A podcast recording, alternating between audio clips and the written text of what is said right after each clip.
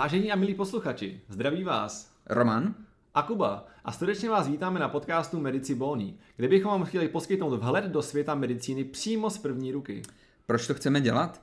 Společně s Kubou a s našimi kolegyněmi Ivčou, Lídou a Katkou jsme během studií medicíny pro naše spolužáky připravovali skripta a nakonec vydali i učebnici.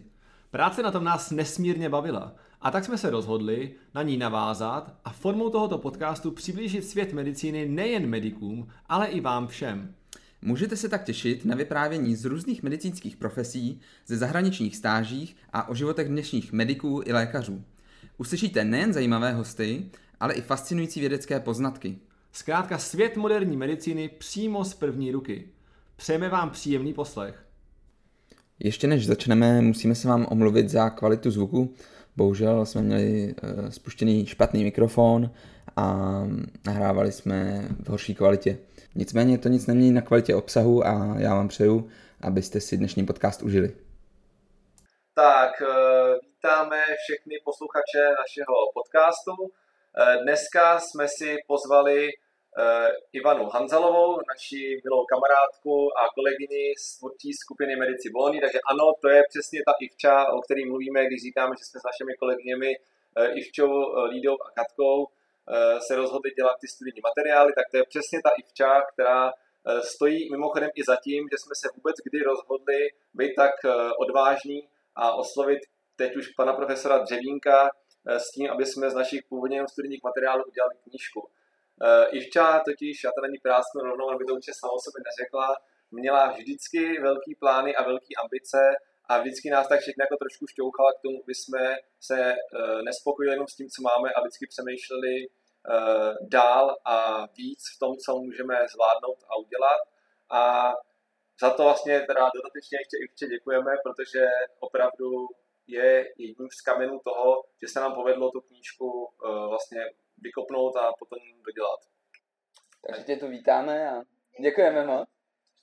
No, no a samozřejmě uh, asi tušíte, o čem ne, ten dnešní uh, rozhovor bude. Samozřejmě vůbec to nebude o naší učebnici, to jsme jako teď jako můžeme odsunout. Uh, z toho, co jsem říkal, je asi jasný, že Ivča měla vždycky velký plány v tom, co chce v medicíně dokázat a právě o tom se dneska budeme bavit, protože má za sebou poměrně bohaté zkušenosti se jak českými, tak i zahraničními stážemi uh, a to jak už v rámci pregraduálního, tak i vlastně postgraduálního studia. No a všechno to začalo tím, když si asi Ivča řekla, že by se Stella chtěla stát chirurgem, a to se vlastně i včo stalo kdy? Když jsi vlastně řekla to, uh, že bys chtěla teda být chirurgem nebo chirurgyní, vlastně jak je to správně? Tak já tohle téma moc vlastně nezohledňuji, protože jak tím, jak žiju v zahraničí a pracuji, takže vlastně není moc důležitý to označení a vůbec a yeah. označení mi nepřijde důležitý, spíš ta náplň. A celkově to začalo asi úplně jinak, protože mě nejvíc ze na začátku, někdy ve třetíku bavily infekční nemoci, takže od začátku čtvrtáku jsem mohla naštěstí chodit na budovku, na stáže o víkendech nebo volno a kde byli dva perfektní mladí lékaři, kteří to eh, sledují jejich kariéru eh, taky poměrně dobře vedou a daří se jim, aspoň profesně. A ty mě vlastně nechali s nima trávit služby. A díky tomu jsem se trochu naučila, jako jak zacházet s pacientem, jak si namluvit, jak je vyšetřovat, což se potom hodně hodilo. A i když mě to bavilo, tak jsem si uvědomila, že vlastně tam jako něco chybí. Že mhm. prostě ty ruce jsou trochu moc v klidu.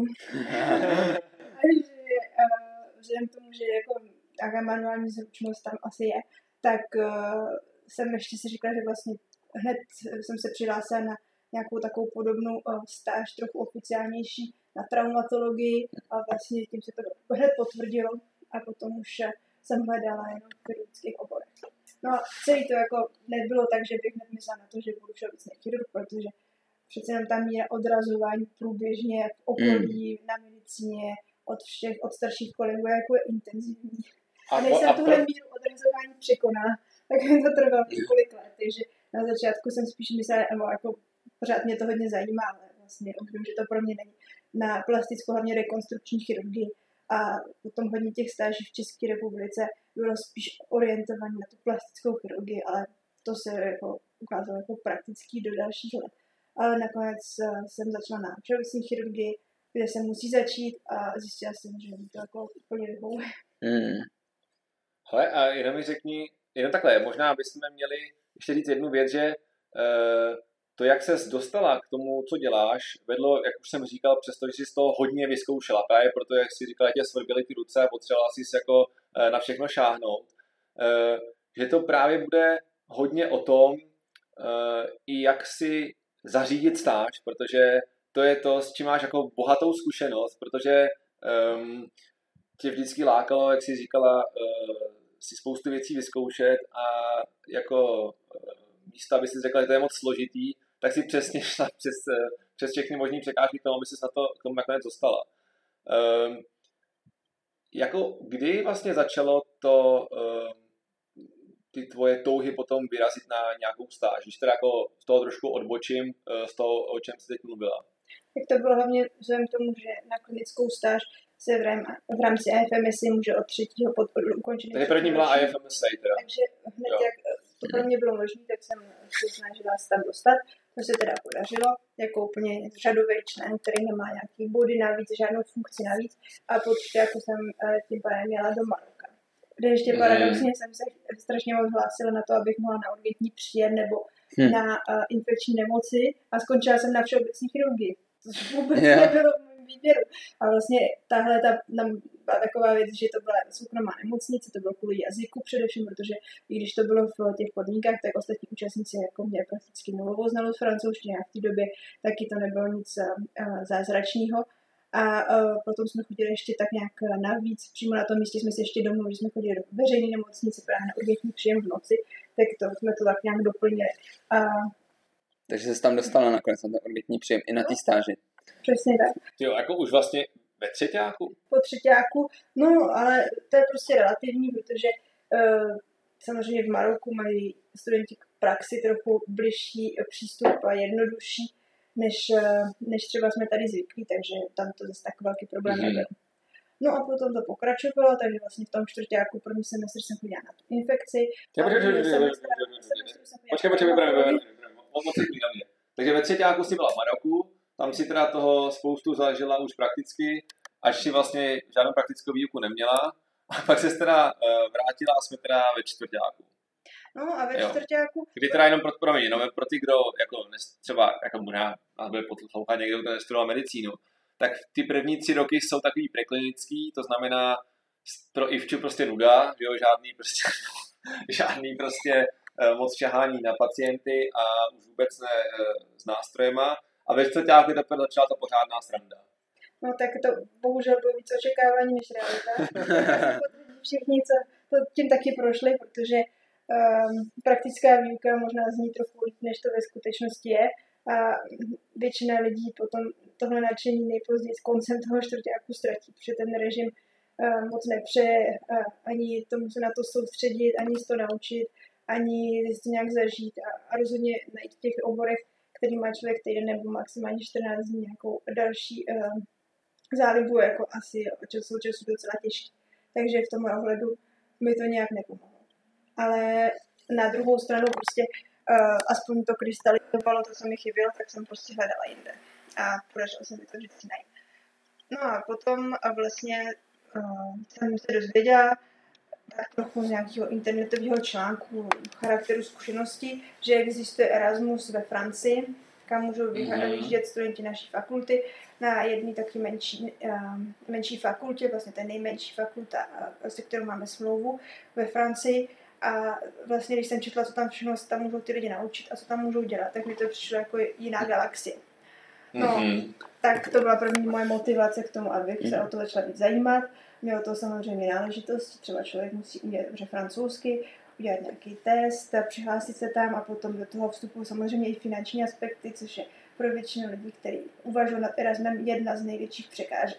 No a v té Francii, na rozdíl od toho všech vlastně ostatních států, se nejen dá to dobře, dobře zvládnout s tím stipendiem, protože studenti jsou ve Francii hodně podporovaní obecně, ale tím, že... A to stipendium, to je, stipendium, promiň, to je stipendium teda od toho Erasmus programu. To Erasmus myslíš? programu od Evropské kanceláře eh, Karlovy univerzity, Což je podle která podle toho, jak se to považuje za drahou zemi, má nějak, několik kategorií a podle toho přispívá. Mm. A já si přesně myslím, že to bylo asi 700 Uh, ale já si myslím, že to bylo 600, já jsem měl v Německu 500 euro tuším, myslím, že Francie byla vole 600, 700 euro mm. a k tomu ještě byly extrémně levné koleje, jsem platila asi 100, mm. 130 um, euro za měsíc, mm. k tomu jsou tam dotované uh, obědy, dotované jídla a mm. především, co vlastně naopak přispělo k tomu, že jsem si z Francie z Erasmu peníze odvezla, což je absolutní paradox všech e, Erasmu je to, že studenti jsou tam v nemocnici zaměstnaní od třetího ročníku. Mm-hmm. A teď jsem to hodně zaměřena na ty peníze, ale vlastně ten jako vlastně i včera Erasmus, která by se dělala. hlavní aspekt toho Erasmu ve Francii, nebo ten rozdíl je to, že tím, že jsou ty studenti tam zaměstnaní, tak mají své úkoly a mají úplně jiný status, než mají tady v Čechách. Mm. A uh, to je prostě rozhodující při tom, k čemu se dostanou, co se můžou naučit a jak vůbec Jasně. vypadá tady To je jako klíčový bod toho, proč je do Francie. My jsme vlastně byli na stejném místě v Nim ve Francii a já jsem si to prošel taky a hrála si v tom velkou roli, že vlastně, eh, vlastně ty a Káťa v tom hráli velkou roli, protože z, eh, z ty zkušenosti a ta motivace tam je od vás, to, to, to mě jako donutilo se rozhoupat k tomu a bylo to skvělá praxe a opravdu ty studenti tam jsou součástí chodu toho, té nemocnice a těch oddělení a to bylo úplně jako něco jiného než tady v Čechách, co jsme zažili. Tak jenom, aby jsme byli třeba konkrétnější, tak ta, tam eh, všichni, co tam odjíždí z naší fakulty, tak si vyberou jeden z těch modulů, který uh, zahrnuje urgentní příjem a to zahrnuje 24-hodinové služby. Mm-hmm. A tam je to rozdělení na dvě sekce, buď traumatologická, že člověk dělá 24 hodin traumatologii v kuse anebo že já jako mediko, jak říká, co znamená, že prostě směs toho ostatního. A uh, tam funguje úplně na stejné úrovni jako lékař atestací, každého pacienta referuje svému šéfovi, ale já jsem odebírala krev, protože zrovna to bylo rychlejší než sestry, všechno jsem si vyšetřovala, uh, diagnostický postup a prostě v jako je to neuvěřitelný v hmm. porovnání s tím, k čemu se může dostat člověk tady. Hmm. A jako pro mě to bylo asi dost rozhodující.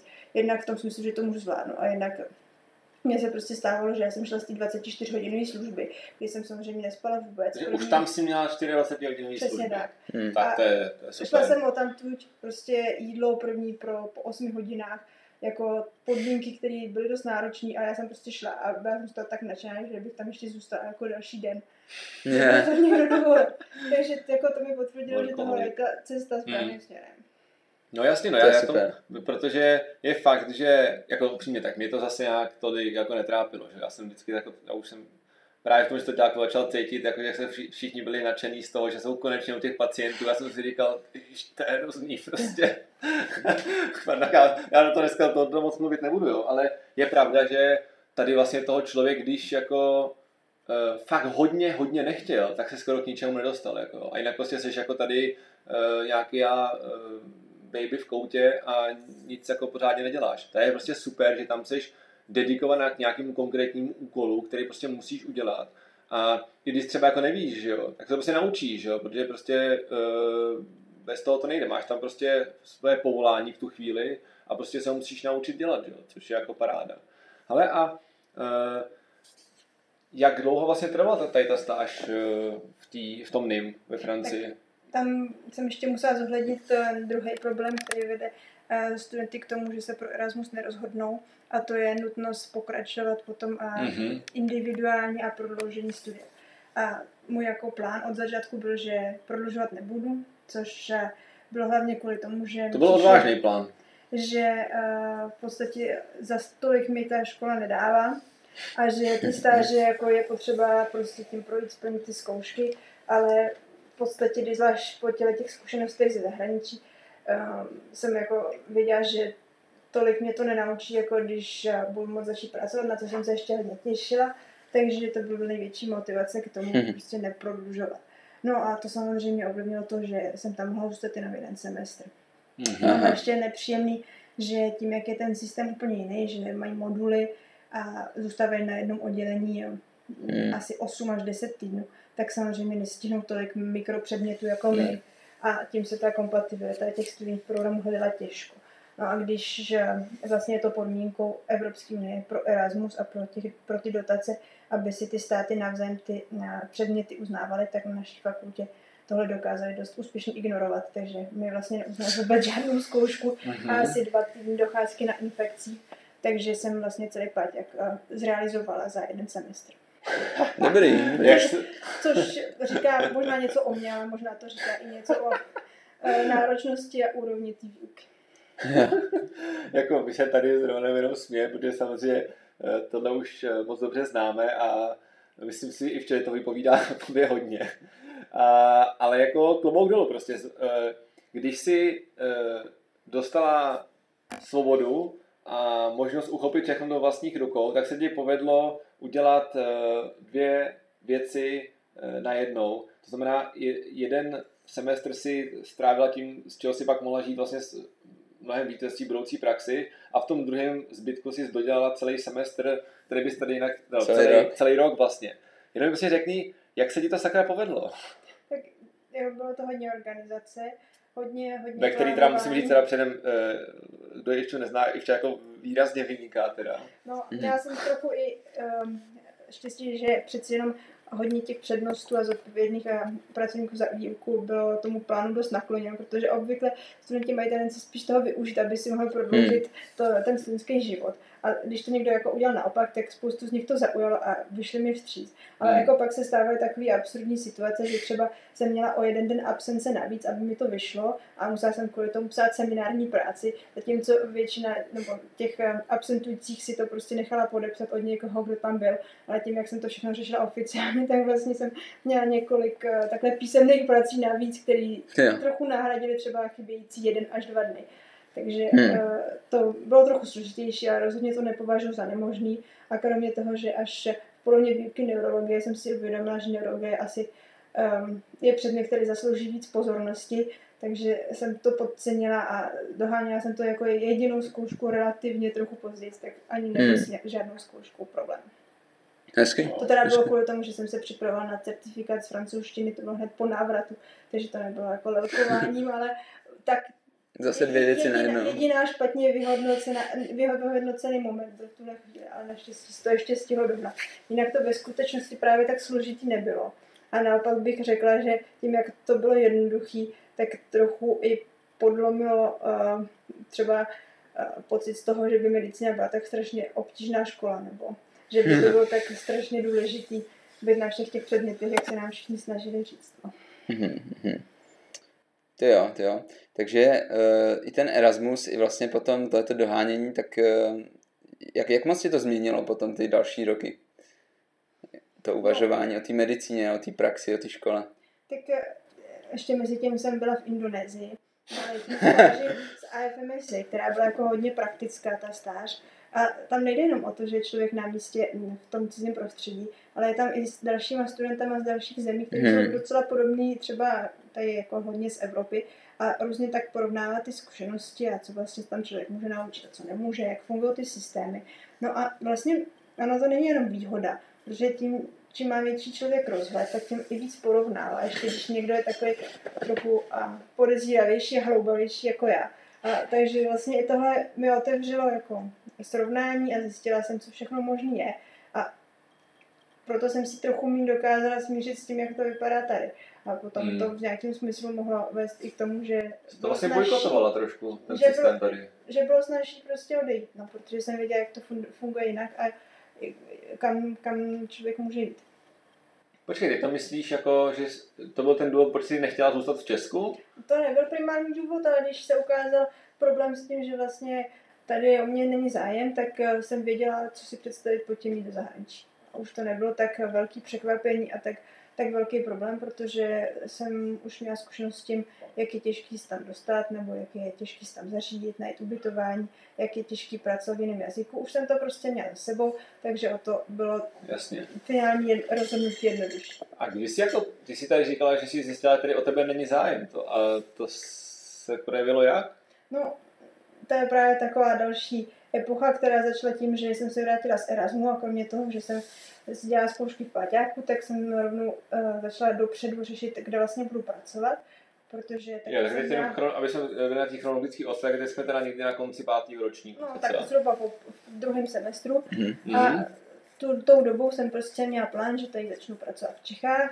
A dost jsem o to stála, měla jsem pořád tu plastickou a rekonstrukční chirurgii, ono těch oddělení zase není tolik po České republice, a to jsem se teda zdaleka neomezovala na Prahu a chtěla jsem hlavně dělat uh, výzkum, chtěla jsem prostě mít, být v tom MD, PhD programu. Mm-hmm. Takže zároveň s tím jsem začala hledat, kdo by uh, vůbec uh, nějaký výzkum dělal, což je ta základní otázka, obzvlášť v tomhle oboru, a kdo by byl ochotný být školitel.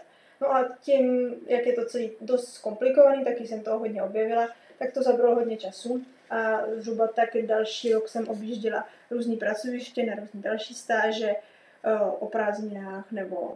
Co konkrétně třeba Tak můžeš? konkrétně, konkrétně mm, jsem byla třeba v Brně na, na klinice rekonstrukční a popálení nové hmm. medicíny. Hmm. Měla jsem tady možnost chodit v Praze na popálení novou medicínu, kde jsem taky hodně věnovala, ale to prostě není obor, kde člověk může začít po škole. Mm. To nebylo přímo s tím záměrem. Uh, dál jsem byla třeba na Ústavu chirurgie ruky ve Vysokém nad Jizerou mm. se podívat. Mm. A to je ale hodně dobrý pracoviště. Jo, jo, je, to je jako známý no, tím. taky no. to nepatří, to, samozřejmě určitě ale... všechno potvrzuju, ale uh, taky to nebylo úplně s cílem tam začít pracovat, protože mm. to škole nemohlo. Spíš jako získat Takže... tu zkušenost a proniknout do toho. Jo, tak ale vidět to, že jo, prostě to jenom, že to člověk vidí a, a vidí ty lidi, že jo, to ti prostě strašně moc dáš, vidíš, jak, jak to, jak pracujou, že jo. No, vlastně první takový jako náraz, nebo uh, bylo to, že jsem zjistila, že vlastně ta věda v chirurgii uh, není úplně tak rozvinutá, to je hlavně především ten klinický výzkum, jako je v jiných oborech. A že je poměrně těžký si z toho seznamu školitelů, který je dostupný na internetu, vůbec dostat k tomu, kdo je skutečně aktivní školitel. Že ten seznam je trochu rozsáhlejší, než odpovídá realitě. Jsem postupně získávala tuhle uh, informaci tím, že jsem ty lidi oslovovala a oni mi z různých důvodů vysvětlovali, jak to mají, nebo jak už vlastně výzkum moc nedělají. A že Ta vlastně... publikační aktivita, ne? No, tak ani nebylo třeba hledat tak daleko. Často to řekli prostě sami, že vlastně jsou tam v tom seznamu, ale už vůbec se nemají no. ambice někoho víc a vlastně nic tam neprobíhá na jejich klinice. Tak to byla jako taková první složitost, no a pak to pokračovalo s tím, že když jsem skutečně začala rozesílat ty životopisy, vesměs na všeobecnou chirurgii, protože ten vzdělávací systém České republice je přes kmen chirurgický, takže samozřejmě na všeobecnou chirurgii pro začátek, tak eh, to teprve všechno vyznělo naplno, jak eh, to tady vlastně je. A to je? Jaký, jaký je ten problém v Čechách no, problém, nebo s chirurgií? Já jsem šla vlastně takové dvě linie. Jedna, že jsem se přihlásila do dvou programů, který vypadal hodně oficiálně na fakultě, to adaptační programy, nebo vlastně alternativa adaptační program. To bylo konkrétně v Brně a v Olomouci. A tam jsem se přihlásila, to vypadá jako hodně strukturovaně, jako výběrový řízení, několika kolový pro absolventy, aby vlastně se začlenili a bylo to takhle eh, cílený. A potom jsem ještě zkoušela nějak, no, nějaký pracoviště konkrétně, kde jsem třeba byla na stáži povinný nebo tak. A vlastně mm-hmm. Všechny tyhle zkušenosti nakonec vyústily do toho samého závěru. A uh, že je prostě největší problém v tom, že sice by někoho potřebovali, ale kdyby se přihlásil nějaký kluk, tak eh, by byl lepším kandidátem eh, bez ohledu na další charakteristiky než já. Tak hmm. po několikátý už jsem to vzala v úvahu a Hele a tohle je, jako to si prostě naťukla jako velký problém, že jo?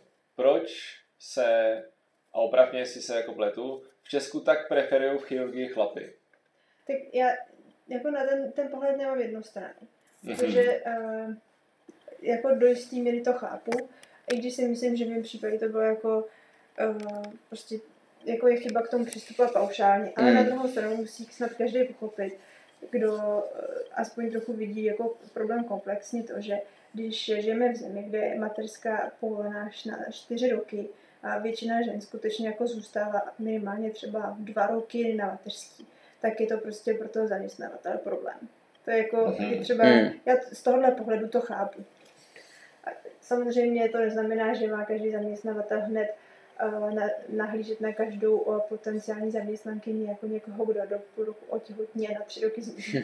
To, je jako, to se bohužel děje a taky uh, rozhodně jako neprospívá, ale na jednu stranu chápu, že, že, že z toho mají hm. obavu prostě. Jasně, no. Takže myslím, že... jsou tam omezení co může kdo dělat, je, yeah. pracuje se třeba na, na ortopedii, na traumatologii s rengenem, to všechno prostě omezuje ten provoz a je to těžší to napláno. Takže na jednu stranu to chápu, na druhou stranu žijeme v situaci, kdy dvě třetiny absolventů jsou ženy. A je prostě Právě, no pro, proto se na to ptám. Obou straně. Takže hmm. opravdu myslíš, že mm, ten důvod, proč se preferují muži, jakož při těch různých pohovorech, hlavně na chirurgiích, je ten, že nepůjdu na mateřskou? Myslím si, že to je důvod číslo jedna. Pak mm-hmm. samozřejmě nějaký historický důvod, ještě někdo si myslí, že chirurgie je fyzicky náročná. Tak. Nevím, no. Já, moje zkušenost je, že záleží na materiálu a na tom, jak je ten zál přizpůsobený, ale minimálně břišní chirurgie pro mě zatím zdaleka uh, ani nedosáhla hmm. žádného limitu fyzických možností, yeah. ani zdaleka.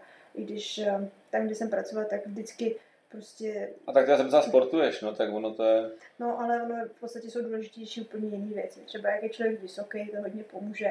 Mm-hmm. Nebo nějak uh, taková konstituce. Mm. Ale uh, myslím, že... si, že ve všech ohledech je tohle řešitelný. Mm. A kdo se někdy prošel po nějakém chirurgickém kongresu a viděl tam ty stánky, co existuje všechno za vymoženosti, za mm. a, a, vlastně pomůcky, které drží třeba ty operační hmm. rány otevřený na místo těch lidí, tak vlastně dneska tohle už je dávno vyřešený problém. Hmm. Takže jestli někdo hmm. na tom trvá, tak k hmm. tomu hmm. není skoro co dodat. Já si pak taky, jako co pozoruju, tak eh, ten člověk to musí být jako psychicky nastavený.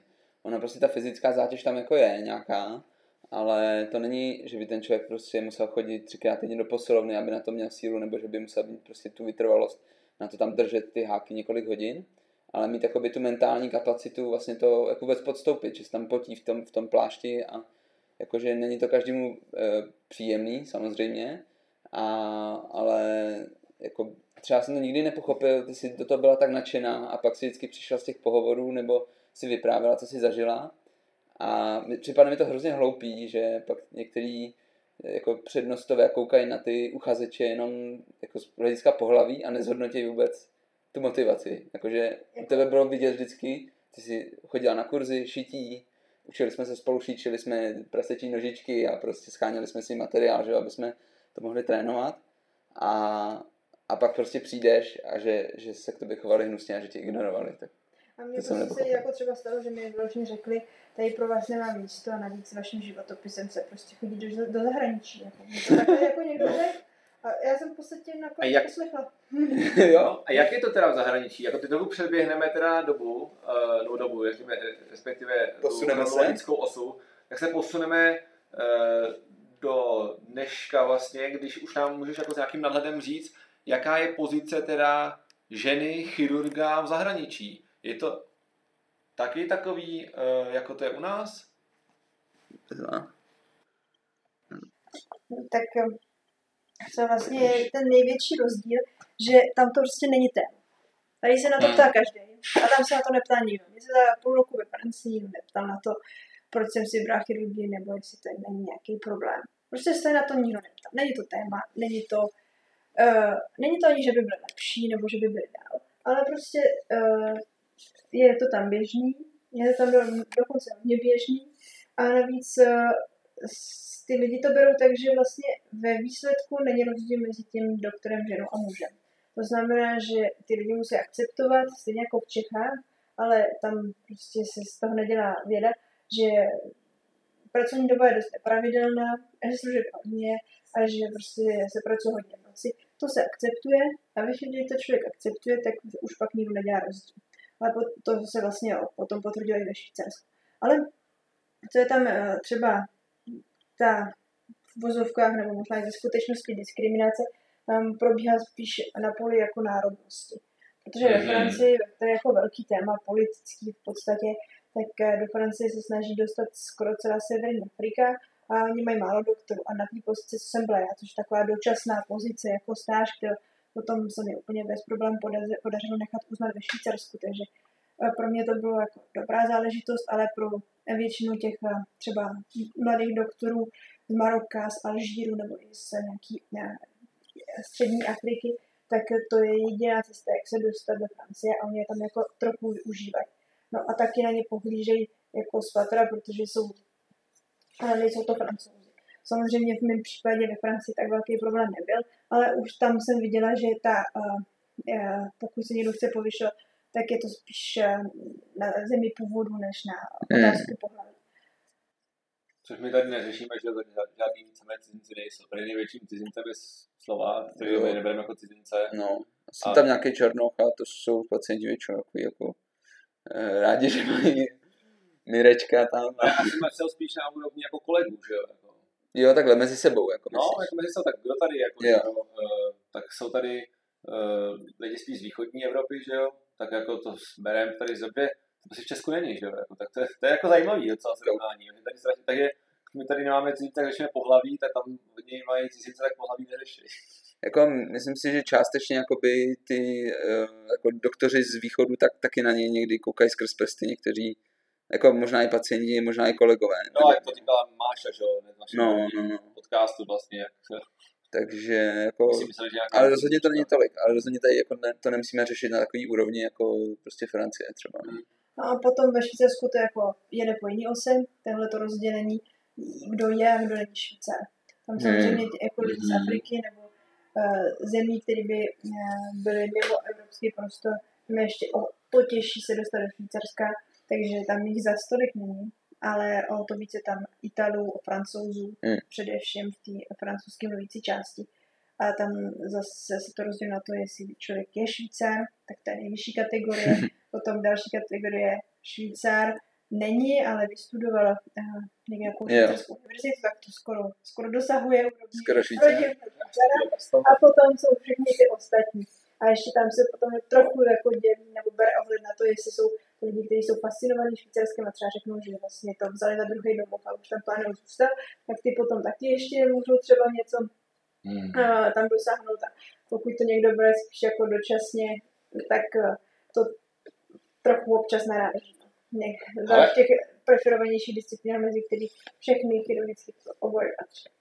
Uh, já se to našim posluchačům omlouvám, že jsme jako skočili z toho, že jsi byla páťáku do tohohle, ale ono se to jako, nabízí strašně, protože to jako dává jako smysl. Já k tomu přihodím, je, jak říkáš o tom Švýcarsku, jo. Uh, tady to kastování, já jsem si tam všem taky, já mám kamarádku, kterou jsem potkal na Erasmu, a ta je ze Švýcarska, já jsem se tam za ní byl několikrát podívat už, a ona mi tohoto jako přesně říkala, já jsem se tam ptal, jako, jestli tam mají uh, taky cizince jako v těch nemocnicích a to. A ona přesně jako říkala to, naprosto jako, jako nad ledem, že tam to ty Švýcaři nemají rádi. Jo? Že oni, tím, že jsou to, že oni jsou víceméně druhá nejbohatší země na světě, že, jo? že tam hodně koukají skrz prsty na ty lidi proto, že se tam víceméně jezdí jenom dělá peníze. Prostě vydělají si prachy ve Švýcarsku a odjedou, že jo. A to jim prostě jako vadí. Jo. Takže jako, jako si myslím, že to trošku chápu. Tohle úplně. Tam jde, tam jde no. o něco trochu jiného. Oni nejde o to, že by z těch lidí nevážili, což teď třeba ukázala ta koronavirová epidemie, protože v tom regionu, kde jsem, to tam není přímo Ženeva, ale uh, není to daleko nám většina lidí, co byli ve Francii, jezdí do práce trajektem přes jezero, tak uh, to je taky taková oblíbená věc a je jich tam prostě stovky. V naší univerzitní nemocnici, kde jsem byla, tak to je prostě stovky pracovníků, třeba 10-15% jako je zahraniční uh, pracovníci, kteří jezdí každý den no. přes hranice, takže z Francie. A rozhodně se nedá říct, že by se na ně dívali kolegové mezi prostě. To prostě takhle není. Na ty úrovni mezilidský to není. Na úrovni sester to vůbec není, dalšího personálu taky ne.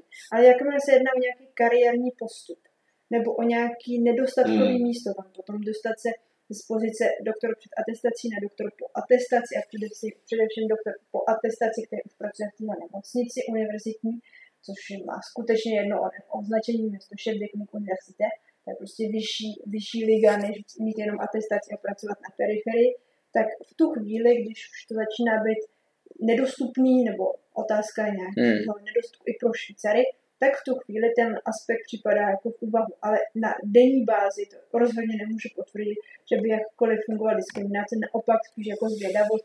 Záleží na úrovni jazyka samozřejmě, ale jinak to bez problémů probíhá bez Hmm. Já, já jsem ale jako, jako nemluvil přímo diskriminaci. Já jsem myslel, jako, že uh, ty původní obyvatelé toho Švýcarska prostě jako nemají rádi ty přistěhovalce z jiných zemí, protože tam jezdí jako primárně z nějakých jako zjištěných důvodů.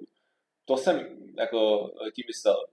Tam Melisa vyloženě jako narážela na, konkrétně teda na uh, obyvatele Ruské federace, kteří tam primárně jako jezdí uh, z pravidla. Uh, tam mají nějakou barák, jezdí tam v létě uh, do hor a chovají se tak jako dost uh, um, asi nekonvenčně na místní jako způsoby a dovedeme si to asi jako představit. A to je jako štve, tohle jsem tím jako myslel, jako to, jak to funguje v nemocnici, já vůbec netuším, já jsem tam jako nepracoval, že jo. Ne, mě, mně nepřišlo, že by tam byla nějaká eh, víc nebo méně zastoupená hmm. populace, kromě Italů, ale to prostě je ta geografická blízkost a francouzů a tam se to prolíná často hmm. v rodinách vlastně. Takže to, to nemůžu úplně takhle potvrdit, ale uh, naopak jako z, z, z, hlavně já mám přízvuk, který málo kdy slyší, protože Čechu je prostě minimum, ve Švýcarsku, hmm. Slováku je tam něco víc, ale zase často pracují na pozicích, kde vůbec francouzštinu nepoužijou a takže ty lidi nevědí, odkud hmm. jsem a strašně je to zajímá. Ale yeah. hrozně. No a mm. jednak jsou samozřejmě nadšení z toho, že jsem z Prahy, z České republiky, tak to většina navštívila. Mají na to většinou ty nejlepší vzpomínky a prostě, když se trochu třeba zajímají ty pacienti nebo chtějí si povídat, tak všechny reakce, co jsem měla, byly jako pozitivní až hodně pozitivní. Mm. Na to, jak jsem se tam dostala, na to, uh, že se o něco snažím. To nemůžu vůbec říct, že bych ze strany i sester i kolegů, i personál, i pacientů měl nějakou negativní reakci. Tam by spíš o to se jako propracovat tím systémem okay. a tam to naráží. Nará, Tehdy ty kasty fungují prostě v rámci kariérního postupu. Mm. A ne jako, ne, nemyslíš si, že by to bylo jako mezi lidmi, že by na to funguje skrz prsty, že prostě si z východní Evropy. Určitě naopak. Tam je jako tím pádem, okay. že vlastně ten jazyk jsem ovládla jako na úrovni, že nebyl jakýkoliv komunikační problém v jakýchkoliv situacích a to hmm. včetně různých dialektů nebo lidí, kteří, pro který to taky nebyla um, vůbec první jazyk, tak uh, tím pádem ta bariéra mezi mnou a nimi hmm. není a oni tam prostě nevidějí. A to je možná právě to, že se jako, víš, jako naučila jejich jazyk, jo, tak to taky asi dělá eh, svoje.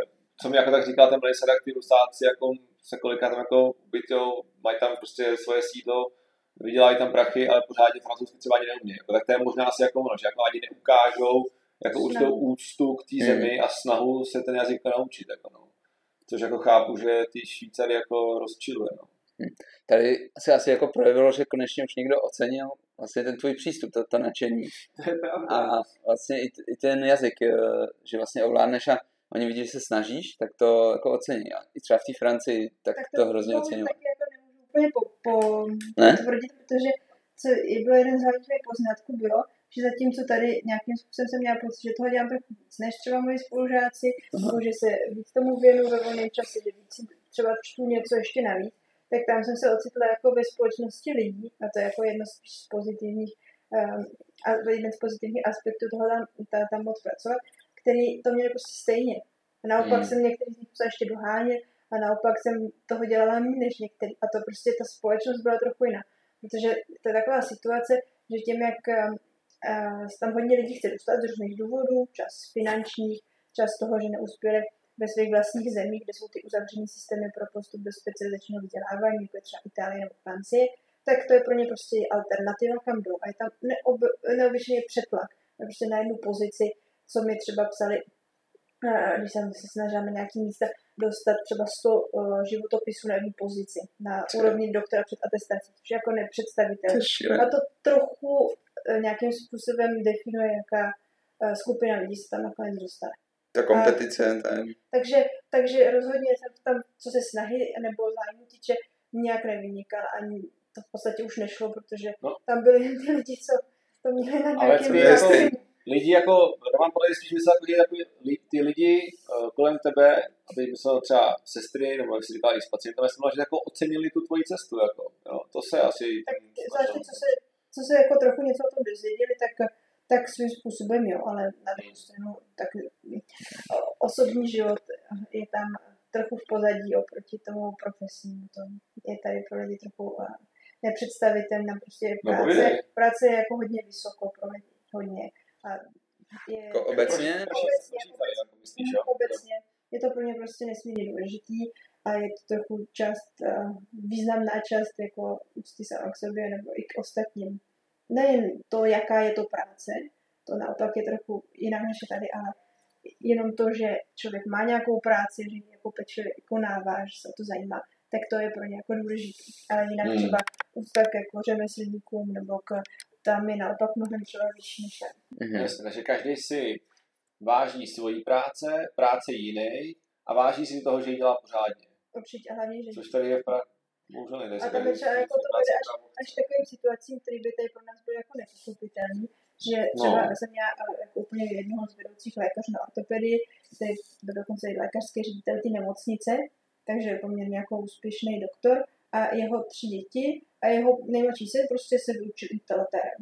Hmm. Asi tady by těžko uh, jednak ty rodiče, ale i to okolí překousával. Hmm. A on o tom prostě normálně byl spokojený, že jo, si našel něco, v čem, v čem se hmm. dobře. A je to prostě takhle tam Taková úcta k práci a k tomu, co ten člověk dělá. Že tam je hodně a naopak i ty, i ty lidi sami o sobě si toho vážejí, toho, co dělají. Ale to je jako, já teda zase přihodím taky jako, hmm. já mám, mě to stejně říká právě ta kámoška Melisa, že jo, která taky její táta je, její táta je architekt, že jo, prostě vysokoškolák, hmm. máma taky, a ona, že jo, dělá taky na té v Lozan teď už, uh, mimochodem, hmm. na, na ortopedii, a její brácha se taky vyučil řemeslo. Teď jsem teda zapomněl, co přesně dělá, ale taky prostě šel jako na učňák, jo. A přesně prostě ten uh, východ Evropa nemě si řekl prostě jako Ježíš, já počil jako na řemeslo, že jo, prostě když má jako můj, určitě jako, je to chytrý člověk, to je přesně to, jako samozřejmě já jsem to sobě jako potlačil, jo, jsem říkal se, Ježíš, to je super, prostě, ať si dělá to tady, jako je důležité mít chytrý, li, uh, chytrý lidi, kteří dělají řemeslo, protože to neznamená, že jsi řemeslník, jsi debil, že naopak, jo. Ale je to prostě nějak nás jako nastavení, já jsem si tu chvíli jako uvědomil, že prostě na to takhle koukám uh, skrz prsty, nebo řekněte mi, jestli to máte jako primárně jako jinak, ale prostě byla to taková jako primární reakce, kterou jsem musel spolknout nejdřív, jako, jo. Uh, jo je, to, je to zajímavé, jako tady je takový jako tlak, já, já nevím, čím to je, jestli jako, hm, teď se dostávám čistě do filozofické jako debaty nějaký, jo, jestli třeba uh, po tom, co jsme tady zažili uh, socialismu teď jako všichni chtěli prostě, aby měli vysoké školy a diplomy a mohli prostě být chytří a být do zahraničí a na tyhle ty řemesla tradiční se začalo koukat skrz prsty. Nevím, jestli to je tím. Jo, každopádně minimálně vidím tendenci k tomu, že se k tomu stejně pak ty lidi vracejí. Hmm. Oni třeba vystudují práva, ale stejně prostě dělají kuchaře, že jo? nebo cukráře, nebo pekaře, nebo dělají v kavárně, protože je to baví mnohem víc a naplňuje to. Jo? Hmm. Protože můžu dělat něco rukama a nebaví je prostě uh, vyplňovat uh, dokumenty na úřadě. Jo.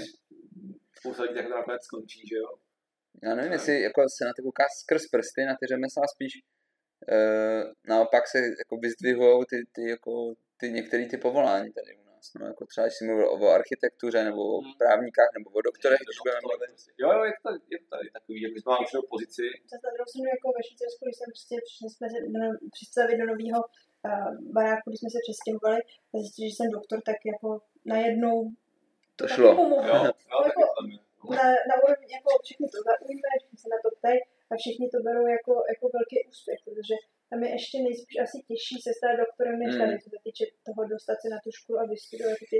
Já myslím, že to je ještě o trochu těžší než tady. Mm, mm, mm. A, a jenom se na to ještě tam. A myslíš, že to je jako, protože tam je jako méně třeba škol, Myslím si, že to je kvůli tomu, že uh, je tam méně škol, protože jenom když to porovnáme, tak ty fakulty jsou v podstatě stejně velké, jako byla ta naše, která je považována spíš za menší, to znamená třeba nějakých 150 uh, studentů v ročníku, a na Švýcarsku, který má jen o něco málo obyvatel než Česká republika, někde okolo 8 až 9 milionů, mají pět lékařských fakult, zatímco v České ne. republice jich je v podstatě skoro dvakrát tolik. A samozřejmě... Počkej, počkej, dvakrát? Tři jsou v Praze, Hradec, Plzeň, to jsou, to je, to je pět, Brno, Olomouc sedm a Strava, no, osm. No, no, jak je to, je to víc. Ale k tomu musí člověk připočíst to, že ty fakulty jsou prostě někdy větší. To je pravda, to je pravda. A, uh, samozřejmě to vede k tomu, že ve Švýcarsku nemají tak vlastní doktorů, ale zase mají tak eh, dobře nastavený ty kritéria, že se jim tam mm. nemůže moc dostat někdo, kdo by neodpovídal jejich požadavkům. Mm. Takže v tom ohledu. A pak je to těžší, já myslím, že prostě ta škola je těžší vystudovat, protože ten systém, co tam mají, tak mají například závěreční zkoušky a trochu se to podobá tomu americkému systému, kde potom mm-hmm. jsou a, vlastně praktické zkoušky, tam se to jmenuje federální zkoušky, které jsou i s hercema a mají tam jinak ty studenti praktické stanoviště, Myslím, že muset stanovit, že vlastně musí splnit eh, praktické zadání, určit diagnózu, vyšetřit toho pacienta, mluvit s ním a to hodnocení jeden každý student na těch asi 10 stanovištích. A je to poměrně jako větší prověření znalostí, taky z většího počtu oborů, než máme u nás. A jeden třeba z dost pozitivních aspektů tady tohle systému je, že ty školy jsou mezi sebou porovnatelné. Mm. A jsou nějaký výstupy z toho, kam jít, kam nejít, nebo jaký jsou výhody. A je, je to prostě těžké. Jako jsem se s těma studentama nepotkávala, jsem často se podívala na jejich a myslím si, že, že to není srovnatelné. Jsou motivovanější a je tam jako větší kompetice. Určitě, určitě si udržou tu motivaci. Neplatí to úplně ve 100% případů, hmm. ale řekla bych, že třeba 80% studentů je na tom nejméně tak, jako jsem byla já, co se týče přístupu a co se týče zájmu o věc. To jako není chyba těch studentů, kteří by dopadli jinak, ale spíš toho systému, který to v nich postupně, ale jistě zabíjí. A uh, jde o to, že prostě mají prostě mnohem lepší přístup k těm pacientům. Hmm. Ta výuka neprobíhá jen ve fakultních nemocnicích, ale úplně ve všech nemocnicích, takže jsou jeden, jeden student na oddělení, ale hmm. celý prostě skoro tři roky. Yeah. A samozřejmě jeden doktor na jednoho studenta a mají své pacienty, chodí na sály, hmm. můžou to dělat spoustu. To si myslím, že je něco, na čem je potřeba ještě jako v Čechách zapracovat. Vlastně na té praktické části ty výuky a vlastně na tom přístupu eh, studentů k pacientům.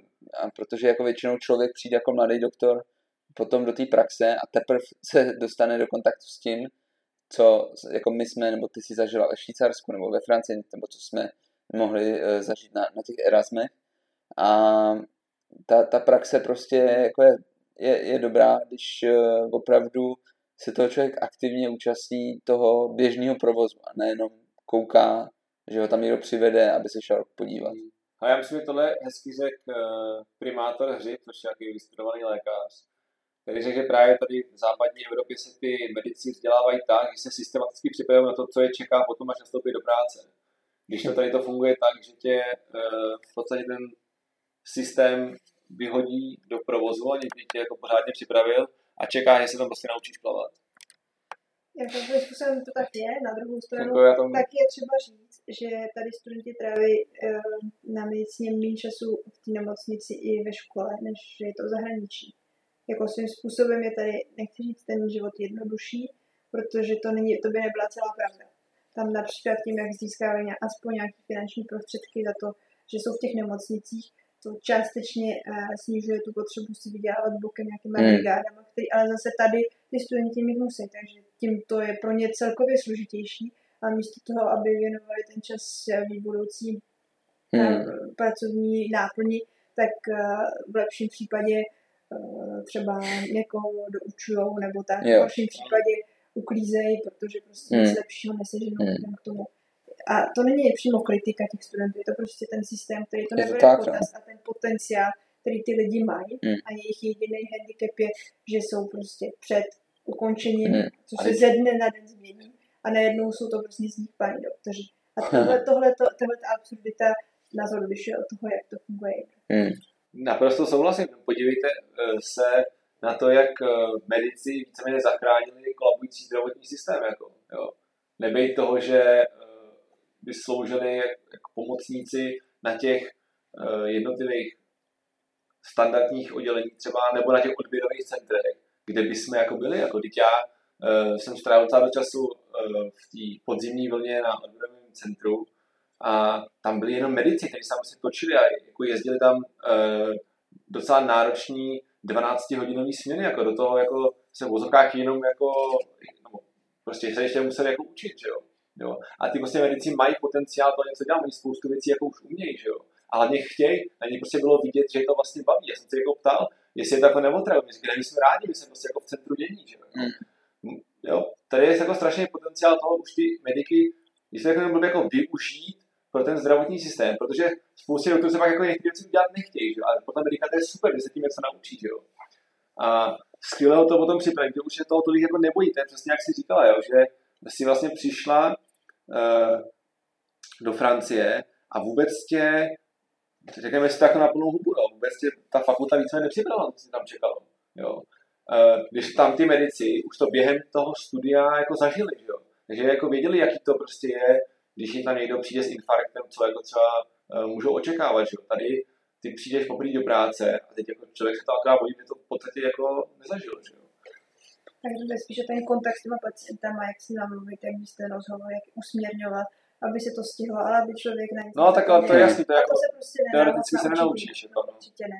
Tak já taky doufám přesně tady, že tahle situace, kdy se ukázalo, že co najednou všechno můžou, nejen můžou, ale vlastně museli medici zvládnout, tak aspoň, že eh, to nechalo, když už nic jiného, tak tu zkušenost na těch odděleních, že ty sestry k ním třeba budou přistupovat jinak, protože mm. všichni jsme se asi setkali s tím, že uh, sestry občas mají mediky jako hromosvod svého vlastního svý vlastně nespokojenosti mm. svojí situací a najednou vlastně se ukázalo, co, jak jsou nepostradatelní, jak jsou platní, co můžou všechno dělat mm. a že jsme zbytečně možná byli opatrní v tomhle smyslu. Jo, jako tohle, v tomhle taky mě to napadlo, že ta pandemie jako tomu napomohla, aby jsme ty mediky jako aktivizovali a zapojili. To jestli se něco vůbec změní do budoucna, Zatím, Já doufám, že jo. Zatím jsem neslyšela o žádném plánu, který by systémově tohle měnil. Takže to... může to prostě být jen zkušenost, která vyčpí. To jako bohužel... To se bohužel trochu bojím. Jako, myslím si, že když by pak byla iniciativa, uh, jako to změnit, jako já třeba znám, mám, mám prostě spolužačku z Gimplu, která uh, vystudovala zubní lékařství, tak on dělá částečně vlastně do politiky a tý, těm se podařilo prosadit, aby studenti ze zubního lékařství mohli dělat asist, jako asistovat v ordinacích. Jo, aby tam prostě mohli být zaměstnaný a e, uznala se ta škola, ta praxe, co mají z té školy a mohli fungovat jako asistenti v té zubní ordinaci. Což mě připadne super. A bylo to právě jako v návaznosti teď na tu situaci, která tady nas, za, jako nastala během té pandémie. Jo, během toho se to prosadilo. Takže to mi připadne jako dobrý krok a pokud se najdou lidi, kteří tomu budou jako ochotní do toho jít a teď už bude argument, je to možný, ukázalo se, že ty studenti to zvládnou v té nemocnici, že tam můžou něco dělat. Tak ono taky dobrý je říct, že vlastně, když si to člověk v mezinárodním srovnání, tak ty země, se kterými se chceme nebo porovnáváme, mm-hmm. když to víme, tak je to určitě Německo, je to určitě Velká Británie, je to Francie, je to Švýcarsko, e, jsou to tyhle země, které jsou pro nás na ohledech vzorem, tak mm. ve mhm. všech těchto zemích to něco jako praktický rok, který teda, mm-hmm. to, co máme my, to se tomu mhm. ani neblíží. A tam někteří snaží prezentovat, tak eh, to bohužel není ani zdaleka tak podobný, jako to mají v těch zemích. Mezi těma zeměma jsou velký rozdíl, jak to probíhá. Ale všichni to mají tak, že ty... Jen možná pro mě, já ti dneska hned do řeči, ale jenom, co to vlastně je ten praktický rok? Tak to, to v podstatě je koncept studia medicíny, který vede k tomu, že ten poslední rok studia což teda v Británii třeba až postgraduálně, ale dá se to v pohodě do toho zahrnout, je jen v nemocnici, jen praktický, ale to neznamená, že by na konci nebyla teoretická zkouška, a jak říkám, v některých případech i dost náročná, ale ty lidi prostě jsou jen v nemocnici a jejich pracovní doba je jenom uh, na tom oddělení, v noci, ve dne, všechno tam je zahrnutý a částečně jsou ty stáže povinní, částečně jsou dobrovolné. Liší se to na základě těch zemí, třeba ve Švýcarsku jsou ty stáže v dílce měsíc. Některé obory mají dva měsíce, ale jinak jich, takže jich poměrně hodně. V Německu jsou tři nebo čtyři, takže jsou mnohem delší. Ve Francii to je pořád těch 8 až 10 týdnů. Takže hmm. trochu se to liší, ale ta náplň zůstala stejná. Ten uh, skoro absolvent je prostě v nemocnici, je placený, hmm. je placený. Tak je třeba říct, že to nejsou nějaké částky, které by jako pokrývaly náklady, ale je to prostě víte na pomoc. Třeba mm. jen pro představu, aby jsme se byli konkrétně ve Švýcarsku, je to zhruba tisíc franků za měsíc, záleží na té nemocnici, záleží na kantonu. Ve Francii, myslím si, že v tom šestém ročníku to bylo někde okolo ještě se teď valorizovalo jako 300-400 euro za měsíc maximálně. Mm. Takže i na těch, eh, v těch zemích si na to ty studenti stěžují, jak je to málo, co se Jo, Němci to Ale zase, když to člověk porovná tady s tím uh, systémem u nás, tak jsme prostě ale něco, A něco se hlavně naučí, to je prostě jako bomba. Že? Je to vlastně, stejně chodí do školy víceméně, že jo? Protože třeba v Německu to je prostě v šestáku jako naše. Hmm. Chodí prostě do školy, dostanou to něco málo peněz a hlavně se něco naučí, což je prostě jako bomba. Že jo? Dobrý, a už tam vlastně vzniká ten závazek vlastně v určitý nemocnici, že prostě já jsem tam vlastně jakoby zaměstnaný, jsem za to placený, ačkoliv třeba není ten student spokojený a tím pádem to není, že se mu nebude chtít, že nepřijde na praxi, nebo že prostě bude absenci. Ne, musí přijít, anebo jako to má, má své dopady, že? Jako jednoznačně. Prostě je to věc, kterou nemusíme skoro ani obhajovat, protože hmm. ta zkušenost zahraniční z těch zemí uh, mluví sama za sebe. Hmm. Každý, každý student byl spokojený. Proč si toho tady nikdo ještě dostatečně nevšiml nebo neměl. Ale uh, zase musím se teda jako zastat uh, minimálně lékařské fakulty. Oni jsou si to vědomí. Jo. Vím, že tady uh, pan profesor Marušič, uh, Marusič, pardon, je zodpovědný za koncepci jako výuky a ten se to snaží jako nějak změnit. Jo. Ale troufám si říct, že z toho, jak jsem, co jsem jako slyšel, dost naráží na odpor prostě těch konzerv, který to nechtějí moc měnit, že chtějí mít prostě nějaký uh, takovou dobu na tu výuku. Vy samozřejmě nejradši prostě udělat ten praktický rok. To, co se mu povedlo, je, že se bude učit něco jako uh, K40, že to bude uh, teda klinických 40 dní, hmm. což znamená 8 týdnů, tedy dva měsíce, který budou jako po vzoru právě tady toho, jak mají třeba něco ten PJ, ten Practice SR, nebo uh, v Británii to mají teda po škole, ve Francii to mají něco takového, tak to se jako teda bude dít, jo. Ale říkám, uh, ten proces tomu prostě bude chvilku trvat, protože to uh, postupně nejde jako udělat hned. Tak hmm. zase jako ta, ten, ta snaha tady je a ví se o tom. Zase jako byste neříkali, že tady je všechno špatně a jako mlčí se hmm. a nic se neděje. Jako to zase úplně ne. Jenom hmm. bohužel tady prostě nějaká uh, struktura, která se musí postupně změnit, ale mluvme o tom a snažíme se to prosazovat i jako ze spoda, že ta je tady chuť uh, i těch mladých lékařů, který, který mrzí, že to prostě jako neměli a byl bych strašně rád, kdyby budoucí medici si to mohli zažít. Mm, mm. Možná uh, bychom, bychom se teda hodně od uh, původních témat odbočili až teda ke koncepci výuky a srovnání zahraničí, což je myslím super. Mě by, Ivčo, jenom aby jsme se vrátili trošku do toho, kam jsme se jako původně odbočili, já si tam dovolím. Uh, jenom krátce možná říct, uh, ty jsi teda po šestiáku se rozhodla na základě toho, co si tady zažila, teda uh, jít rovnou do zahraničí vlastně. A uh, byla si teda půl roku ve Francii a pak si se teda, uh, no nebude rozhodla, ale... To tak nebylo. tak, tak nám řekni, jak to bylo. Tam specifikum švýcarské, že ty pozice se obsazují roky dopředu. Což mm-hmm. tady všem připadá mm-hmm. překvapí, mě to teď připadá překvapí, je to mm-hmm. na nepraktický, ale jsou tam prostě místa v těch nemocnicích, které tam vlastně ve skutečnosti nejsou, protože nikdy nejsou volný a jsou obsazení dva, tři roky dopředu.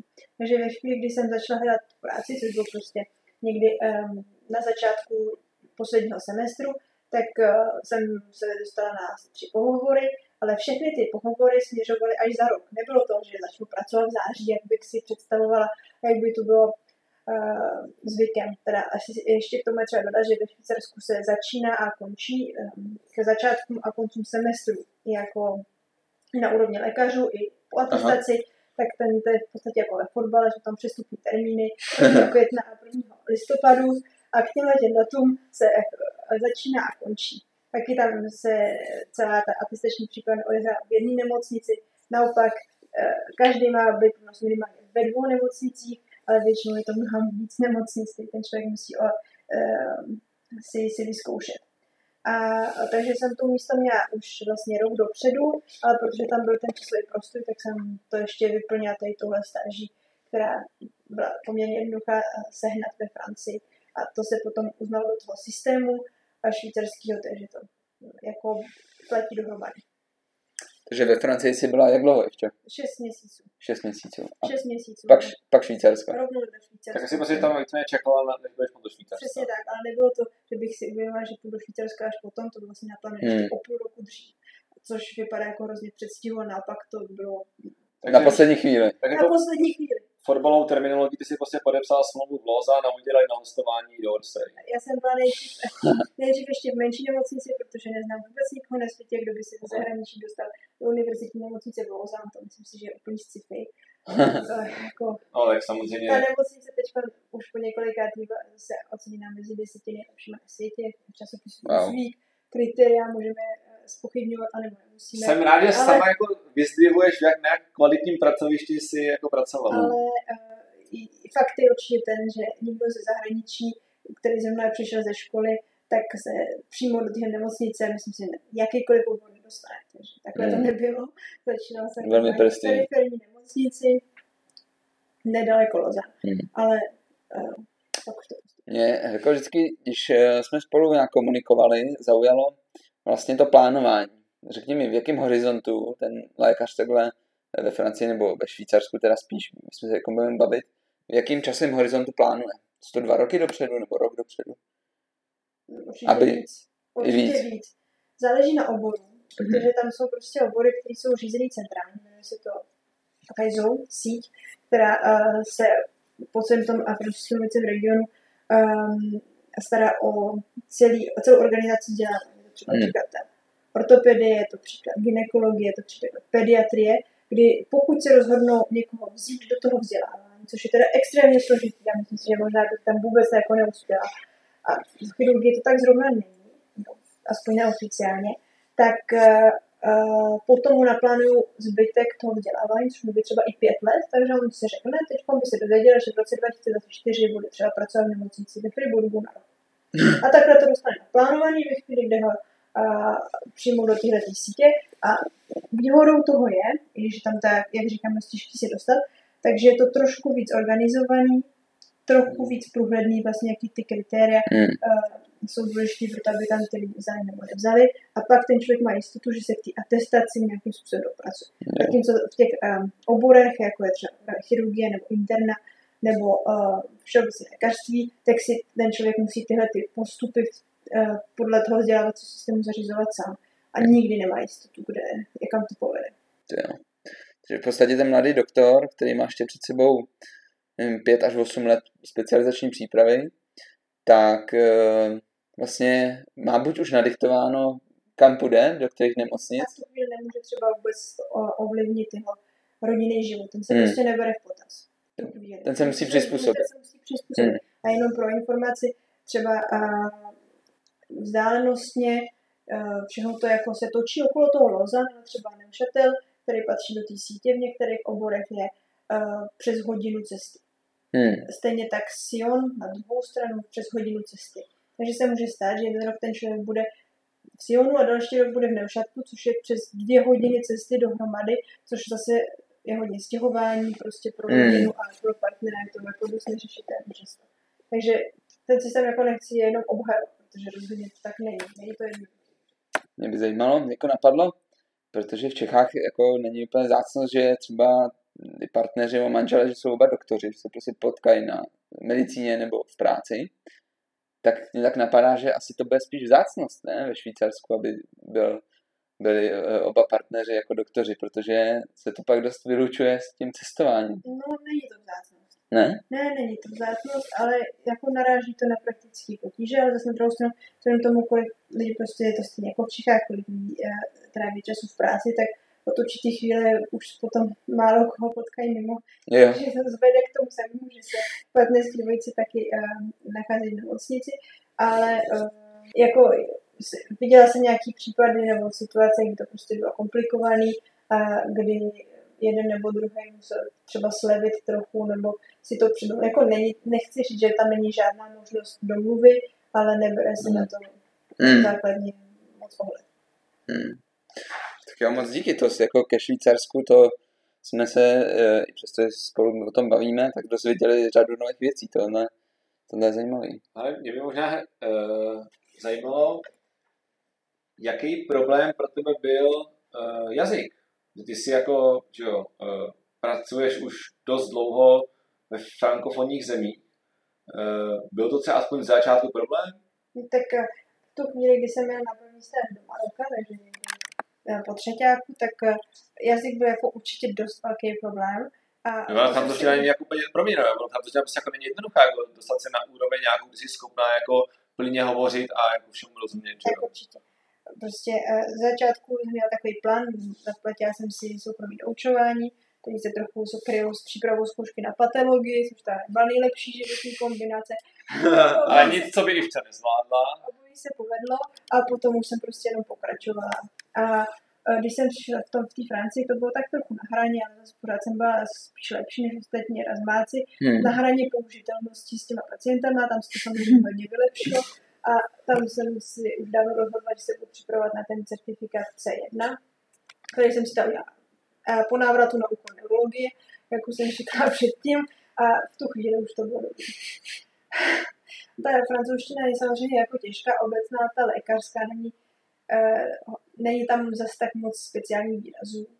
A vlastně všechno buď z latiny nebo z angličtiny, jenom to tak nějak francouzsky podobně vysloví. Ja. vlastně to není zase tak složitý. A navíc ještě taky dobrý říct, že uh, zrovna to nym bylo v podstatě nejhorší, protože to je jeho francouzský dialekt. Mm-hmm. A tam zrovna se ocitnout v situaci nebylo tak snadný jako potom v Paříži, tam už často mluví lidi líp a švýcarská francouzština je jako krásná. Mm. V tom smyslu to je spíš jednodušší. Fakt, to je zajímavé, že švýcarská Němčina třeba je jako strašná v porovnání s tou francouzštiny. To je jiný jazyk úplně, to říkají všichni. Jako, já sám jsem to, můžu tady potvrdit, ale já jsem to nerozuměl. Jako, myslím, že jsem se německy trošku naučil, jak jsem tam byl, ale jako Deutsch jsem jako nerozuměl teda.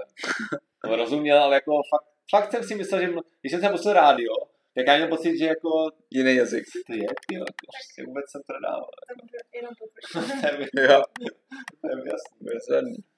Tak jo, takže to budeme směřovat jako do, do závěru. Já myslím, že já myslím, je další bod, Kubo?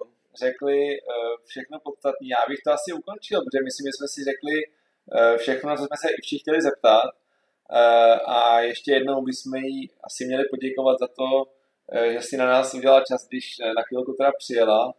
A... Můžu jenom, kdyby někoho zajímaly podrobnosti nebo praktická mm-hmm. stránka věcí, tak jak už mnoho, mnoho lidí mě kontaktovalo, tak jsem k dispozici.